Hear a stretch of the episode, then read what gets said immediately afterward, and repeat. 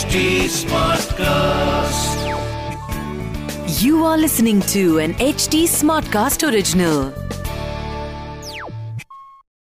जय श्री राम भरत उनके भाई राम को ढूंढते हुए चित्रकूट पहुँचे राम उनसे और वो राम से मिलकर बहुत बहुत खुश थे भरत की पूछताछ करने के बाद राम ने कहा भरत, राजा का भेष छोड़कर ऐसे वनवासियों के भेष में मुझे क्यों मिलने आए हो?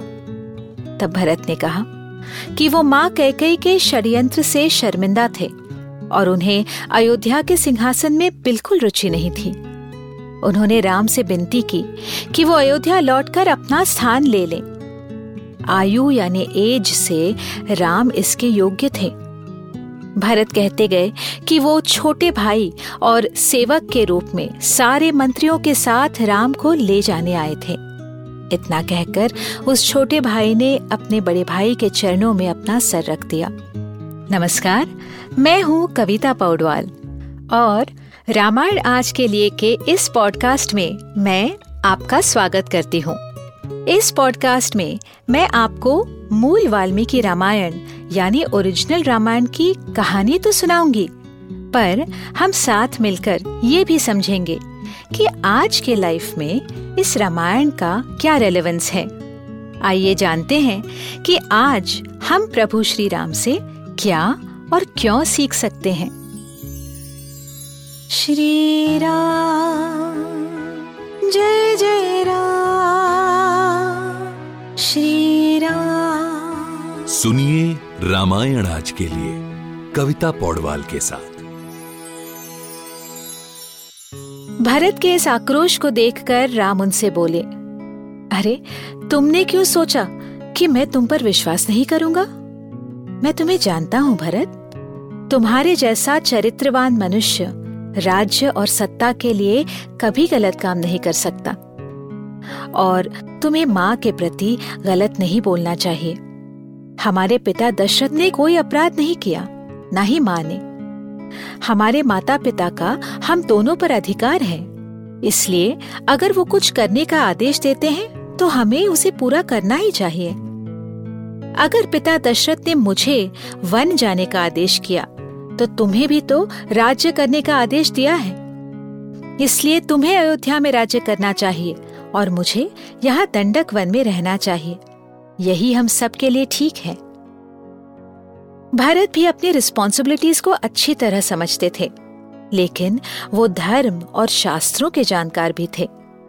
वो राम से बोले, ये नियम है कि जब तक बड़ा भाई जीवित है या ज़िंदा है, छोटा भाई या अनुज राजा नहीं बन सकता। इसलिए आपको वापस चलना ही होगा। मुझे ये राज्य नहीं चाहिए भैया। फिर भरत ने राम को दशरथ के देहांत के बारे में बताया। भैया, पिताजी नहीं रहे। आपके जाने के दुख को वो सह नहीं सके और उन्होंने प्राण त्याग दिए। आप उनके सबसे चहीते जो थे। अब आप उनकी आत्मा की शांति के लिए तर्पण कीजिए। राजा दशरथ की मृत्यु के बारे में सुनकर राम के पैरों तले ज़मीन निकल गई। जैसे कोई वृक्ष तूफ़ान में गिरता है, वो अपने घुटनों पर गिर गए। उनके दुख का कोई पार नहीं रहा।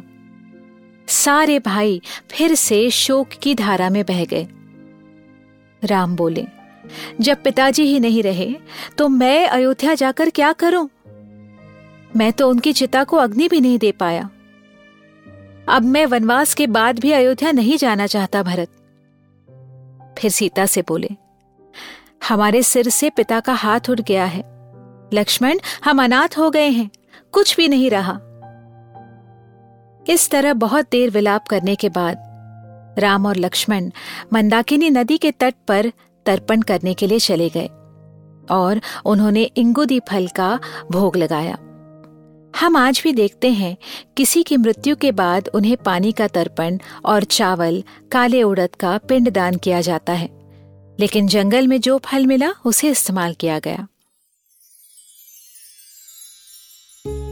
आगे की कहानी सुनने के लिए हमसे जुड़े रहिए रामायण आज के लिए के पॉडकास्ट में, जहाँ हम श्री वाल्मीकि रामायण जी के साथ सफ़र करते रहेंगे।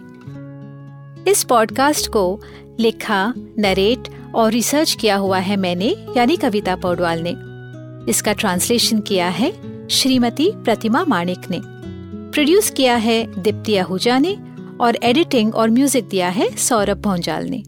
फॉर अपडेट्स ऑन रामायण आज के लिए follow H T on Facebook Instagram Twitter YouTube and link अगर आप मुझसे कोई सवाल पूछना चाहते हो तो मेरे Instagram handle at Kavita dot Paudwal पर पूछिए।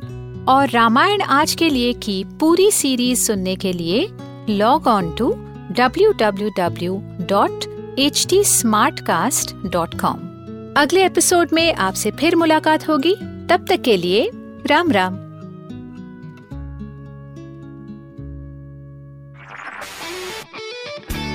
This was an H T Smartcast original Smartcast